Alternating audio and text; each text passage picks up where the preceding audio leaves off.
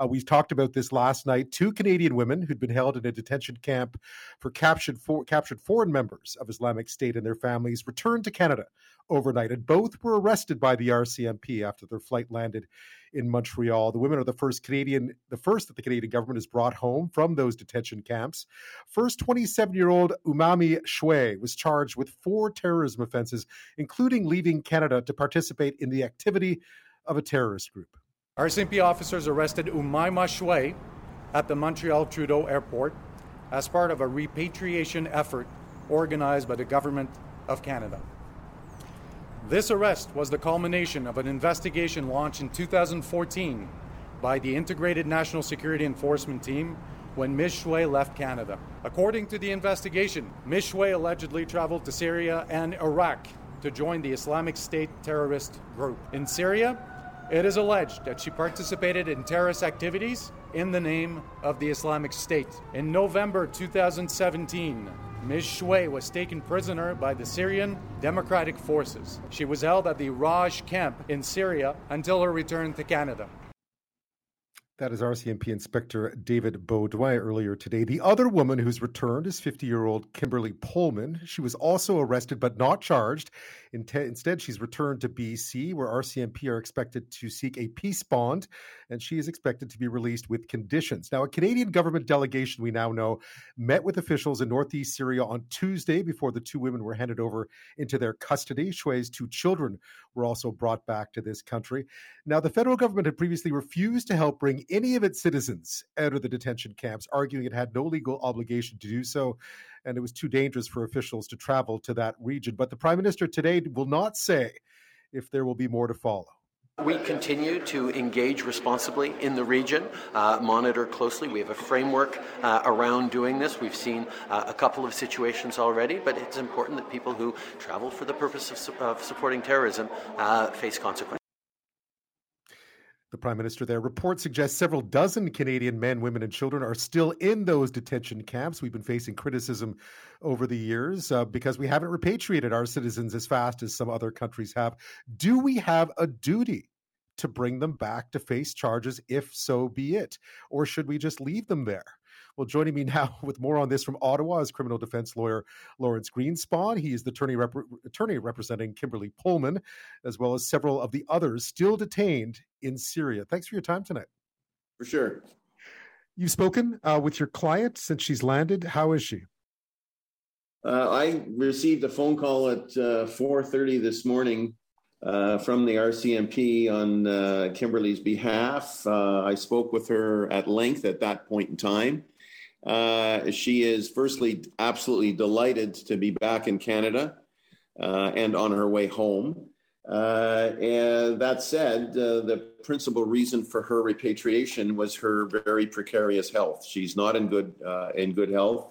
Is going to need medical attention as soon as possible. Uh, I can't get into the details of that, but suffice to say that that was a, a major part of the reason that she was repatriated.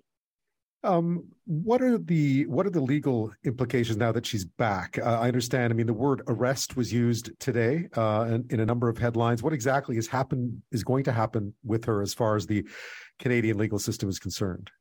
Okay. Uh, well, as far as uh, uh, what took place in Montreal, is she was arrested uh, on the basis of a peace bond that is going to be sought by the Crown.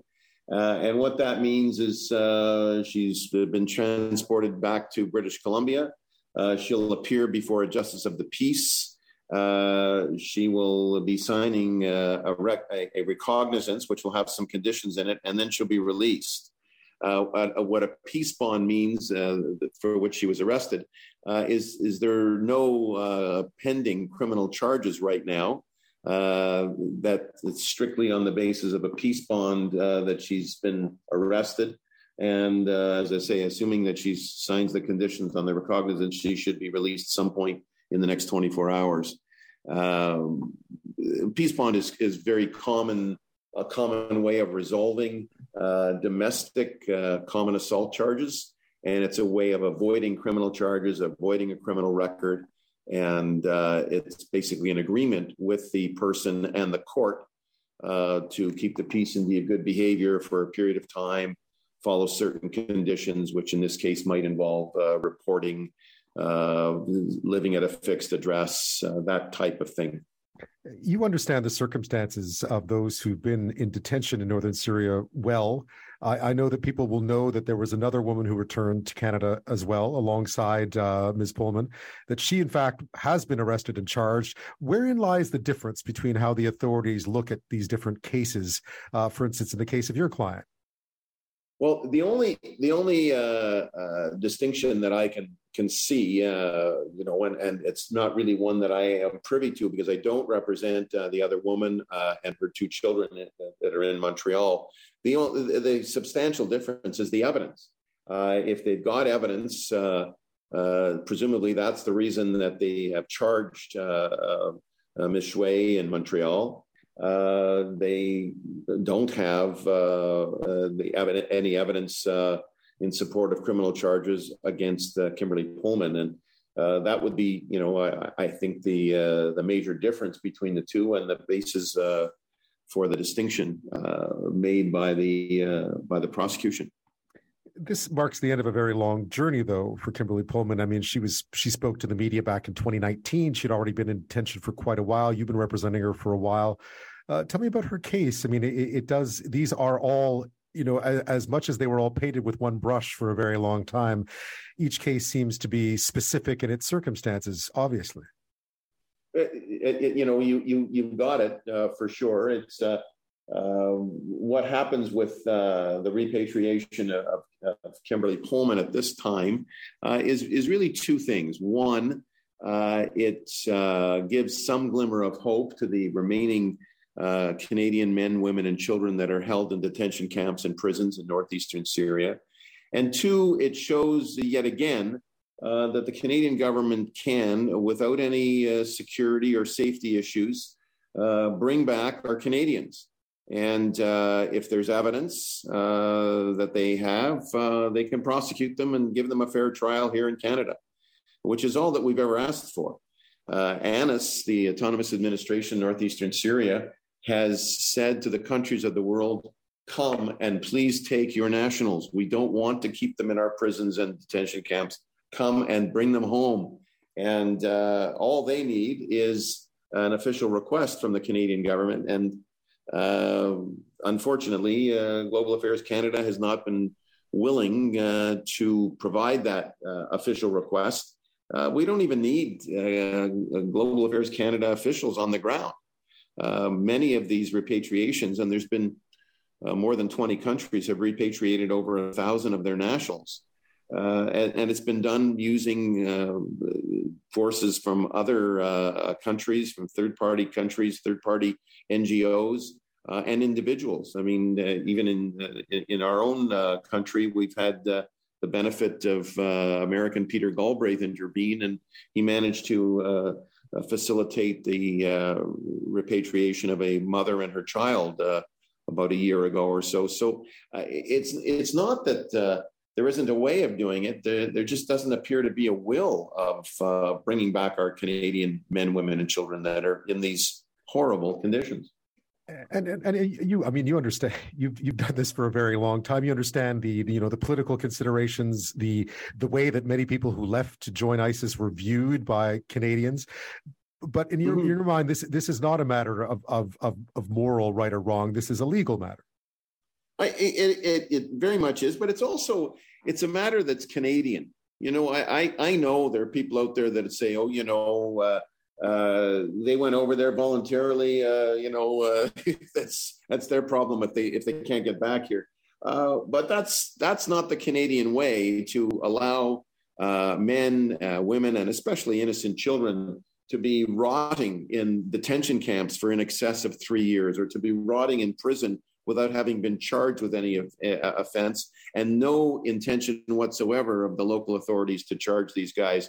Um, it's it's one thing to say, well, they got there on their own, they should be coming back on their own. It's another to say, well, they're Canadian citizens and uh, we're just going to let them rot. You know, they, they made their own bed and they can they can die in it. That's uh, to me, that's not only uh, contrary to the Charter of Rights and Freedoms and many international covenants to which Canada is a signature, a signatory, uh, but it's it's just contrary to uh, who, who we are as a people, as, as Canadians.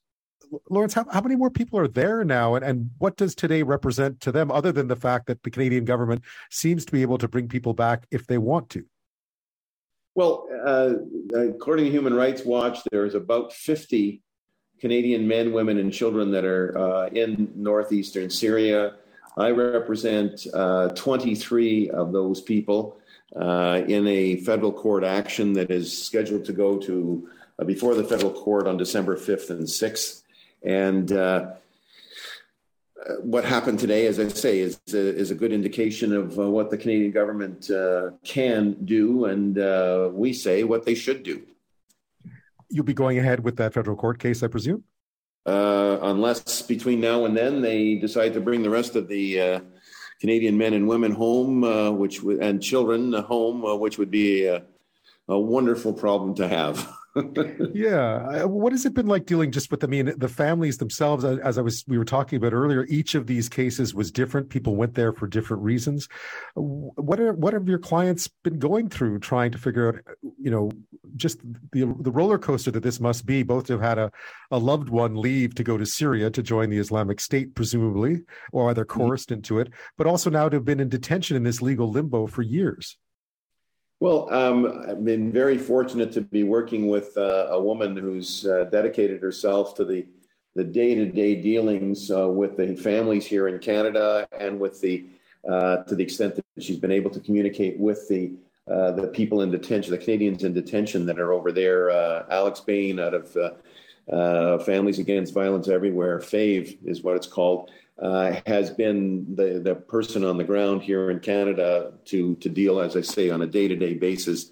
Um, and uh, she does what she does in, entirely on a volunteer basis. And uh, hats off to her for, for uh, holding the hands and, and trying to advance the interests of, uh, uh, of these Canadian men and women and children do they represent? I mean, amongst them, we understand, of course, that uh, Kimberly Polman is is ill. That uh, the circumstances by which she wound up in Syria are are are unique, uh, or not unique, but there are individual circumstances about her state of mind at the time and so forth. Mm-hmm. But do these do the, these individuals represent a security threat to this country, and how so are we prepared? If so, uh, how do we deal with that? It feels like we're not prepared to bring. We just don't have the systems in place to bring people back, or do we? And that's the problem. We we do. We we uh, we have the systems in place, uh, very much so, and uh, we not only have, uh, as they used to say, uh, we have the technology, we have the laws in place to allow prosecutions of Canadians uh, who have been alleged to have committed crimes in, in other countries.